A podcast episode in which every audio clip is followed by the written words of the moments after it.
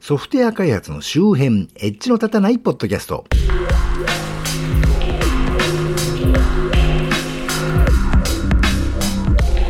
コンピューターで楽しいことをしたい人、そして情報処理安全確保支援士などというなんだかご体操な国家資格も持っている町田です。このポッドキャストはソフトウェア開発そのものの話題はそこそこに、あまりエッジは聞いていないかもしれないけれど、ソフトウェア開発と関係あるようなないようなお話を、あまり角が立たないようにのんべんだらりんとしていこうという番組です。さて、前回長くなったんで、今回は前回の続きです。セキュリティ上インターネットサービスなどに設定するパスワードは以下のように決めなさいと言われますよね。自分の名前や生年月日みたいな個人に紐付く情報や ABCD とか1234とかキーボードの並びの QWERTY みたいなね単純な文字の並びとその一部をアルファベット数字数字をアルファベットに置き換えたようなものは禁止ですとでできるだけ長く例えば12文字とか16文字とかにしましょうと A 文字の、えー、大文字と小文字数字シャープとかびっくりマークとかの記号の全てを含んだ文字複数の異なるサービス、インターネットサービスで同じパスワードを使い回さない。さて、これらをちゃんと皆さん守っていますかというのが今回のお話です。まず1234とか ABC とかクエリティとかね、そういうのはなぜダメなのか、まあお分かりと思います。誰でも思いつくからですね。次、えー、これはさっきの条件に入れてませんでしたけど、私が追加したいんですけど、現実社会に存在する英単語もやめてほしいですね。なぜならパスワードを破ろうとする人にはそのためのツールが出回ってまして、そのツールは単語の辞書を持っていて、その辞書はまあパスワードとして使われがちなね、単語を総当たりにしていくわけですが、世の中に存在する単語はまあそれほど長い時間をかけずにそういうツールでマッチングされてしまう可能性があるわけです。でもそれをそのまま使っているわけじゃないよと。例えば太郎さんがローマ字表記の太郎 TARO 例えば2番目の A を大文字にして、最後の O を数字の0に置き換えて、えー、小文字の t、大文字の a、小文字の r、数字の0ってのをパスワードにしたとしましょう。これもさっき言ったパスワード破りのツールがですね、辞書にある単語からそういうありがちな置き換えもね、ま、すべて、あの、含めてマッチングするんで、辞書に太郎、taro っていう文字があれば、それをね、あの、大文字小文字入れ替えたり、あの、o を数字の0にしたりして、あの、簡単に破られちゃいます。なので、そういう単語辞書に載っていないような、できるだけデタラメな文字の羅列である方がね、そういうツールでの攻撃には、あの、簡単に破られにくくなると思うわけです。そうは言っても自分のパスワードなんかこんなにわざわざね、破ってまで使う人っているのかなと。そんなことないよと 思う人もね、いるんじゃないかと思うんですけど、本当にそうかなと。前にも言いましたけど、最近は NHK のニュースサイトがだいぶこういうね、情報セキュリティ関係の事件や事故を取り上げることが増えてきたんで、どこそこの会社からパスワードを含むね、会員の情報が何百件漏洩しましたとか、外国のサーバーからパスワードが何億件漏洩しましたなんていうニュースもね、毎日やってますけど、私はテレビとかほとんど見ないんでね、よう知りませんが、もしかしてテレビでも最近よくやるんじゃないですかね。これは NHK ではないですが、日経ビジネスの2018年の記事に、えー、スクープパスワード16億件の流出を確認。ソニー、トヨタ自動車など日本企業の被害多数なんていう記事が載ってましたけど、16億件っていうのはすごいですね。つまり無差別にそういう情報を収集してるんでしょうね。あの、あんたや私が何者かなんてどうでもいいからそういう情報をがっぽり盗めるとこから盗んじゃってるっていう人がいるってことでしょうね。会員ユーザーのパスワードががっつり盗まれて登録していた情報がパンバン漏れちゃって、サービス続行が不可能になったタクファイル便というね、有名サービスがあったことを覚えてらっしゃる社会人の方は多いんじゃないでしょうかね。これも IT メディアニュースにも載ってましたけど、情報漏洩発生の宅ファイル便3月末で終了。えシステム再構築に要する時間費用を考慮っていうのがあったんでね、ちょっとショーノートからリンク貼っときましたけど、あれは古いサービスだからともかく、最近のサービスはパスワードって暗号化されて保存されているんだから、暗号化されたパスワードが漏れたって影響ないのではと思われるかもしれませんけど。まあ、そうなんですけどね。そうであるといいんですけどね。最近 Netflix でゴジラ SP っていうアニメやってて、シンギュラリーポイントでしたっけ？あのアニメとっても面白くて私結構熱心に見てたんですけど、あの中で解けない暗号の話が出てきました。み、み、皆さん見見ましたか？あの、主人公二人のチャットでの会話の中で解けばわかるというね、クイズが出てまして、なんだかわけはわからないね、アルファベットの数値の羅列がその直後にすぐ出てきて、あの、それの、これって何？解けばわかるっていう会話があったんですけど、あれは MD5 ハッシュというもので、ある情報、例えば文字列というかね、文章を MD5 演算という計算をすると、そういうアルファベットの数とね、数字の一点、一見でたらめっぽい32文字の羅列になるわけです。で、それは不可逆、つまり逆に演算して元に戻すようなことはできないものです。正解は解けばわかるを MD ハッシュ、MD5 ハッシュしたものがね、あの表示されていたという内容でしたが、そんなんわからねえわというかもしれませんけど、あらかじめ答えが分かっていればそれを演算にかけて同じ値が出れば正解がわかるわけで、なのでつまり解けばわかるということなんですね。解けばわかるということが分かっていれば、あの、その言葉を知っていればそれを演算したものだということは、あの、導き出すことができると。実に炎上等のね、脚本らしい理屈っぽいクイズでしたけど、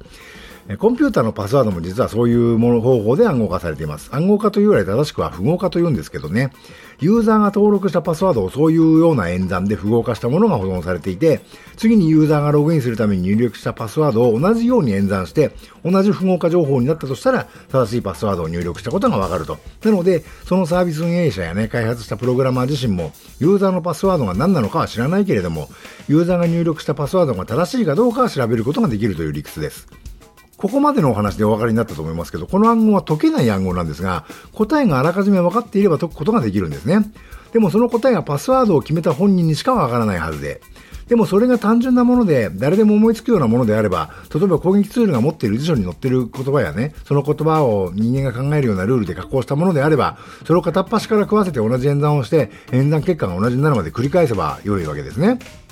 ゴジラ SP ではまさにそこが謎解きのキーになっていて、まあこれ以上言うとネタバレになるのでね、そのゴジラ SP のネタバレになっちゃうんで、今あんまり言わ言わないようにしようと思うんですが、あれの意味は今の理屈が分かってないとね、ちょっと分かりづらいので、コンピューターとそんなにゆくれりのない人には難しかったかもしれないなという気がしたんで、まあちょっと解説としてお聞きいただければと思うんですが、劇中に出てきた MD5 という演算なんですけどね、これは昨今のコンピューターの能力がだいぶ強力になってきてるので、結構簡単に破れてしまう時代になってしまいました。解けないはずの暗号が解けちゃうんですね。そんなわけで今、その MD5 という演算方式はもう使うのやめようってことになってます。これ IT エンジニアな方がね、お聞きになっていることでしょう。こういうコンピューターの性能が上がることで暗号化技術が陳腐化してしまうことをね、期待化と言うんですが、なので今はもうちょっとね、MD5 じゃない、もうちょっと難しい演算を使っていたり、そういう演算を加える前にローカルルールなゴニョゴニョを加えていったりとかね、いろいろ対策はされているんですけれど、コンピューターやインターネットが生まれてもうだいぶ経つんでね、昔からあるいろんなシステム、ログインが必要なシステムが、まあ世の中いろいろありますけど、それらがみんなそういう新しい理屈で作られているとは限らないという問題もあります。あの、Have I Been Pwned っていうそう、あの、ウェブサイトがあるんですけど、これもショーノートからリンク貼っておきますが、そこに自分のメールアドドレスを入力すると、今まで自分が登録したいろんなサービス、例えば Twitter とか Facebook とかですね、そういうところで自分のパスワードが過去に漏洩したことがあるかどうか調べてくれます。これがね、結構出てくるんですよ。私のメールアドレスを入れれば続々出てきまして、有名なサイトもザクザク出てきます。いつ頃漏洩したのかも出てくるんで、自分がそのサービスでその頃より後にパスワードを変えていなければ、早急に変更した方が良いということがわかります。で、私もだいぶそれを見て、結構変えてます。まあそうは言っても暗号化されて保存されてたんでしょ？そういう有名サイトならさっき言ったみたいに複雑に暗号化してるんでしょと思うかもしれませんが、さっきも言った Have I Been Pound っていうサイトにはパスワードパスワードの方を調べるコーナーもありまして、これはメールアドレスとパスワードを両方一緒にね、調べるようにしてないのは、チェックのために何らかのサービスに登録しているメールアドレスとパスワード両方入力させちゃうと、その入力した内容を記録しとけばね、乗っ取りが可能になっちゃいますからね。そういう危ないことはしない、させない意図で別々になってるんでしょうけど、そのパスワードのコーナーに、私が昔よく使ってたパスワードでね、まあ子供が小さい時なんで10年以上は前だと思うんですが、日本の幼児向け番組に出てくる造語のキャラクター名のね、前後を適当に、あの、気分で数字をくっつけたものをね、入れてみたら、あのー、まあそれをね、いろんなパス、サービスのパスワードとして、あの、使ってたことが正直あるんですけど、それを試しに入力してみたら、見事そのパスワード漏洩してますって出てきてね、うおって思ったことありますけど、そんなわけで、自分のような無名な一小市民のパスワードが誰かに盗まれているなんてことはそうないでしょうと思うかもしれませんが、案外そんなことなく無差別にドドンと盗まれているこの可能性は非常に高いんですね。あの、解けない暗号を解くにはあらかじめ答えが分かっている、または答えの候補を知っている必要があるわけなので、世の中にありえない単語にすらなってないデタラメな文字の組み合わせである方が破られない可能性が高まるわけです。とはいえ、そもそもコンピューターは処理が早いんだから辞書を使わないで、順列組み合わせで総当たりでいろんな文字を組み合わせていけば、いつかは破られるわけでしょ？っていうことになりますが、実はさっきの MD5 はね、もうそれが現実的な速度で破られることがね、分かっちゃってるわけなんですけど、で、これに対抗するにはデタラメな組み合わせであることに加えて、文字の種類がたくさんあることが大事です。例えばアルファベットの小文字だけだったら26文字ですが、大文字も入れればその場合の52文字になるし、0から9の数字も入れ、ね、10個の数字も入れれば62文字になるし、さらにびっくりマークみたいな記号も含まればね、さらに、あのー、文字の種類が、あの、選択肢である文字の数が増えるわけで、順列組み合わせで破られるまでの時間が長くなるわけですね。さらにさらにパスワードとして設定する文字のね、長さが長ければ長いほど、それにマッチする組み合わせを総当たりで調べるのは難しくなるわけです。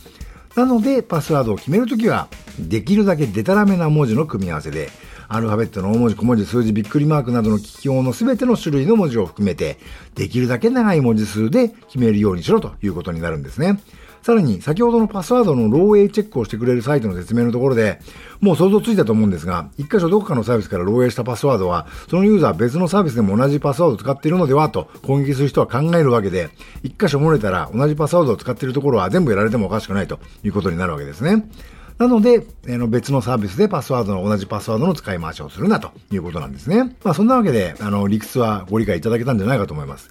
前回例に出した小学校の先生が偽のサイトに ID とパスワードを入れたらその情報を使って他のサイトにログインされちゃって生徒さんたちの個人情報が漏れちゃったみたいという話もね、どうやらこういうことだったんじゃないかなと私が言ってたのもね、お分かりいただけたんじゃないかと。問題はそんなことできるってことですよね。そんなデタラメな文字の組み合わせで、あの文字の種類も文字数も多いパスワードをログイン先ごとに別々に考えろって、そんなのどうやって覚えとくんだと。無理だろって思う方がね、多いんじゃないでしょうか。まあ、つまりですね、覚えていられるような文字をパスワードにするからダメなんですよってことなんですけどね。人間が覚えていられるような単純な情報はコンピューターにかかればあっさり暴かれてしまうということです。じゃあどうすればいいのか。メモしときゃいいんですよ。実に単純なことでね。もちろんありがちな話ですけど、ログインパスワードをポストイットとかに書いてパソコンの画面の縁に貼っておくなんてのは絶対ダメですよ。全く論外ですが。じゃあどこにメモすればいいのかというと、いや、普通に手帳とかでいいですよと。こう言うとね、大体の方はバカじゃないのって笑う方が多いんですけど、その手帳をなくしたり盗まれたりしたらどうするんだと。でもそうですか？でもあなた銀行の通帳とかさ、銀行員とかはそう簡単になくしたり盗まれたりしないようにあなたしてませんっていうことですね。大事な情報をなくしたり盗まれたりしたらやばいのは別にパスワードの話だけじゃないですよね。なんでパスワードだけ適当でいいと思ってるんですか？ということです。記録したんならね、それは大事に保管しといてくださいってことですね。で、そういうつあの手帳、あの、パスワードのね、記録する専用のノートが、あの、100円ショップのセリアに売ってますよ。あの、普通にね。100円ショップはね、流行り廃りが早いんで、そのうちなくなるかもしれません。もうこれ売ってる間に売ってなくなっちゃってるかもしれませんけど、実は最近ね、ダイソーやキャンドゥではね、あまり見かけなくなりましたね。前には売ってたんですけどね。ただまあ、紙や手帳にメモすると、まあ、盗まれたり漏洩したりしたら大変なので、じゃあログイン ID とパスワードは別の手帳にメモしておくとかね。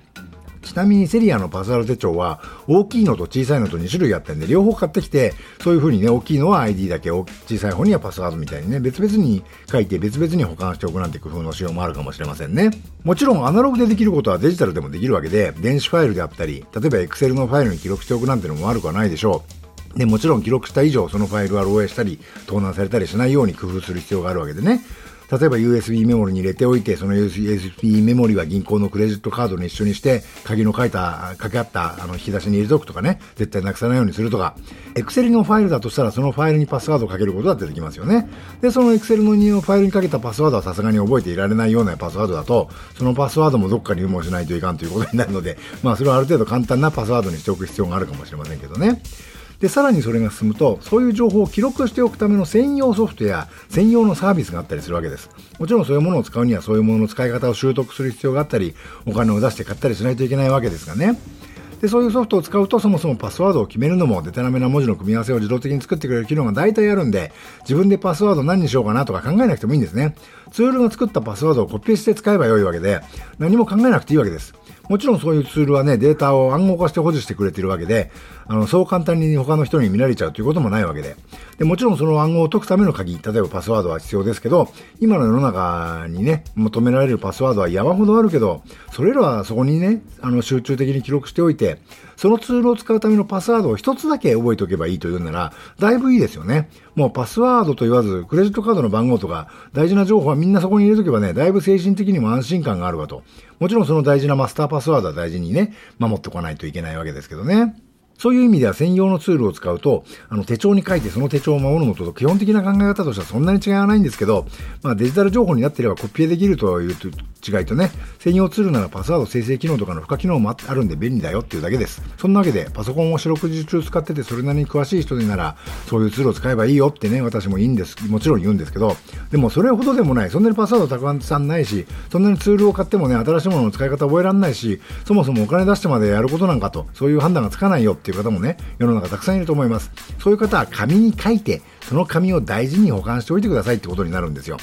情報セキュリティ対策ってね、実は基本的には単純なことの積み重ねなんですね。お金をかけてやればいいとか、難しいことをやればいいってわけじゃないんです。例えば企業向けの100人で使えるパスリーワード管理ツールを買って、従業員がみんなそれを使うようにって号令かけても、100人の社員が100人素直にそれを使うというとね、実はそんなことはなくてですね、あのー、まあ、いいとこ、その半分の人も社員もね、まあ、みんな使わないと思います。なので、そのツールを使わないとやばいということを啓蒙したり、使い方を教育したりとね、さらに、あの、コストがかかってくるわけで、もちろん必要ならそれはやるべきですけどね、果たしてそこまでやるのが実情に見合うのかと、紙に書いときゃいいんじゃないのかということはね、それぞれのあの実情であったり、お仕事の内容や生活の様式からね、考えていかないといかんわけですよね。ちなみに100円ショップのさっきのパスワード手帳の話なんですけど、まあ、セリアはまだ売ってるけど、売ってるのを私ね、少し前に見かけましたけど、ダイソーとキャンドゥはもう見かけなくなったなと言いましたけど、最近ダイソーとキャンドゥはね、その代わり就活終わりの活動ですね。それ用の手帳に変わっててちょっと驚きました。自分が死んだ後に残された人が困らないように、自分にまつわる情報、銀行口座とかね、クレジットカードとかね、いろいろ書いておきましょうっていう手帳が売ってて、その中にパスワードを記録しとくコーナーがありました。なるほど、こっちの方が世の中需要あるのかと。さらに驚いたのがね、ダイソーはそれが1種類じゃなくて、何種類かそういうのを売ってるんですよ、そういうノート。で、その中の一つに、若いお母さんとかが子供が普段どこの公園で遊んでるとか、そういうのを記録しておく手帳を持ってましてね。あ、これはその単にそういう思い出手帳的なものなのか、それともね、その明らかな就活手帳と同じ並びで売ってたんで、うわ、これ若いお母さんが自分が死んだ時に子供が子供が困らないように記録しておく手帳みたいな感じになってね。100円で売るには重すぎないか、これ、と、なんとも言えない気分になりましたけどね。まあ、私の考えすぎかもしれませんけどね。というわけで、今回はここまで。関連する情報なんかは、ショーノートにリンクを貼っておきます。今回の配信は https コロンスラッシュスラッシュ noedge.matchy.net ノーエッジ .match.net スラッシュ170からご参照いただけますよ。と、ポッドキャストは、Apple Music、Amazon Music、Google Podcast、Spotify のほか、Twitter 上で直接お聞きいただくことも可能です。Twitter のハッシュタグ、のたた、ひらがなでのたたで追っかけていただくと、Twitter の画面、各種公式クライアントでそのままお聞きいただくことも可能ですよと。えー、ハッシュタグ、のたたで、あの、ご意見、ご感想などもいただけると大変嬉しいです。というわけで、ではまた。